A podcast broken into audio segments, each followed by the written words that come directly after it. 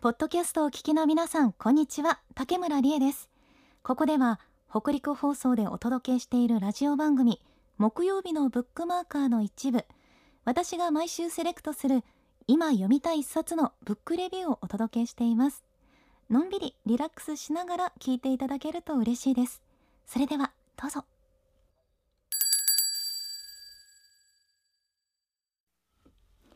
もくもく読みたい今日の一冊、木ブック。今日は医学書院から出ています。東畑海人さんの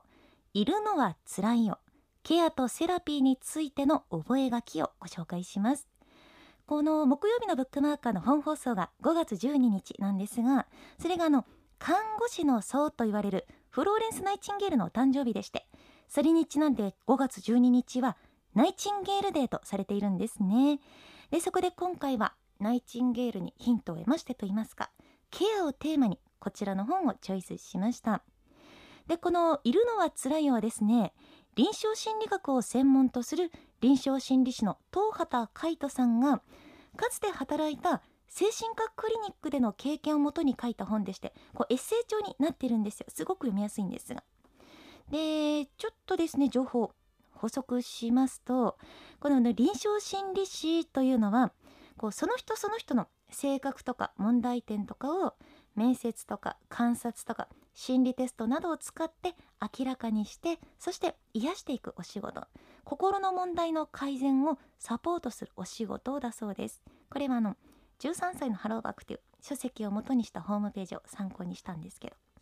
でこの作者の東畑さんですよ。東畑さんは京都大学で臨床心理学の博士号を取った後こう仕事を求めて沖縄の精神科クリニックに就職するんです。なんかもう京都から沖縄に行ったんですね。でこのクリニックがデイケアという精神的な問題を抱えて社会と関わることが難しい人たちが毎日の時間を過ごすための場所を提供している場所だったんですね。でそこで臨床心理士としてカウンセリングなどを行うのが東畑さんのお仕事なんです。でそしてそこでメンバーさんって呼ばれる、まあ、患者さんたちとかスタッフさんたちと出会うんですけどなんか結構このクリニックがこうガヤガヤしててスタッフさんとかメンバーさんがすごいアットホームでなんか東畑さんも最初はもう京都大学で学んだこの知識をここで生かすんだっていう感じで張り切っていくんですけどこうもちろんカウンセリングのお仕事とかもあるんですけどでもそれ以上にこうメンバーさんの送迎車の運転とか麦茶作ったりとかみんなで野球したりとかそういった業務の方が大きくって結構戸惑うんですね。なんかえこれが沖縄まで来て僕の仕事なの？みたいな感じで拍子抜けするんですよ。でもそこでの時間を過ごすことで今まで大学で学んできた知識とは全く違う人の心の癒され方を知ることになるんです。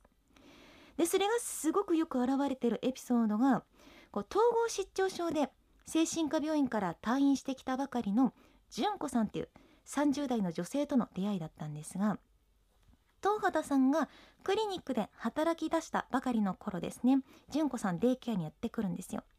でで純子さんやっぱり社会復帰したいっていう気持ちがすごい強い方でこうデイケアでも積極的に周りのメンバーさん患者さんと関わっていてお料理のお手伝いしたりとか張り切ってるんです。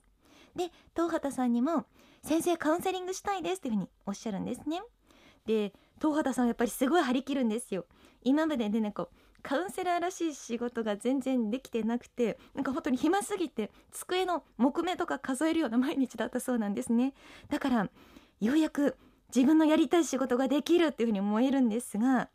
そこで純子さんも自分の壮絶な人生を語って東畑さんはそれを黙って聞くってそういうカウンセリングを週に1回続けていくんです。するとどうなったかなんですけどどうでしょう？皆さんどうなったと思いますか？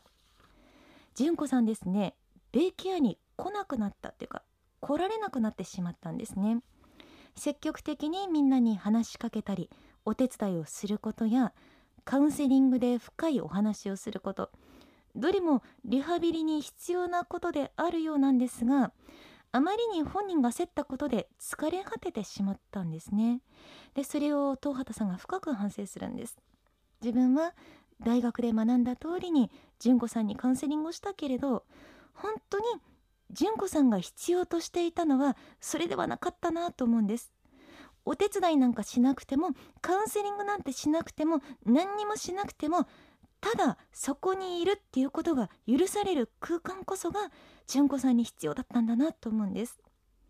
でこの「ただそこにいる」というのはこの本のタイトル「いるのはつらいよ」にかかっているんですけどいるっていうのはこう存在するのいるですね。何もせずにただそこにいるいられるって実はすごく難しいことなんですね。なんかすることがないと人ってこういたたまれなくなってしまうってなんかちょっとこれ分かる気が私はするんですが。だから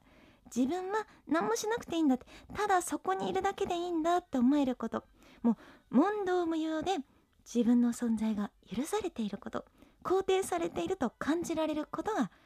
だそこにいるということでこれが本来であれば純子さんに与えられるべきはずだったものっていうふうに考えるんですね。でこれをですね東畑さんは純子さんが求めていたのはセラピーなんかじゃなくケアだったというふうに言ってるんです。でこの場合のセラピーというのは東畑さんが行ったカウンセリングのこと心を掘り下げること自分の傷に触れて葛藤することで自分を変化成長させることでケアっていうのが純子さんがただそこにいられるようにしてあげること。例えば2人で何もせずぼんやりすること。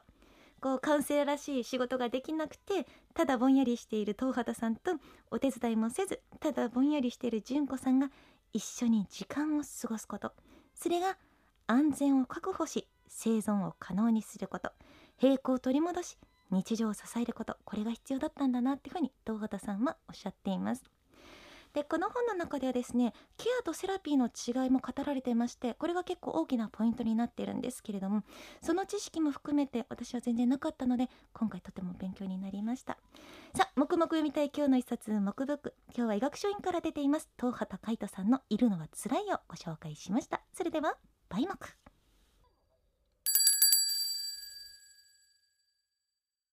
いかがでしたか？面白そうって思っていただけたでしょうか？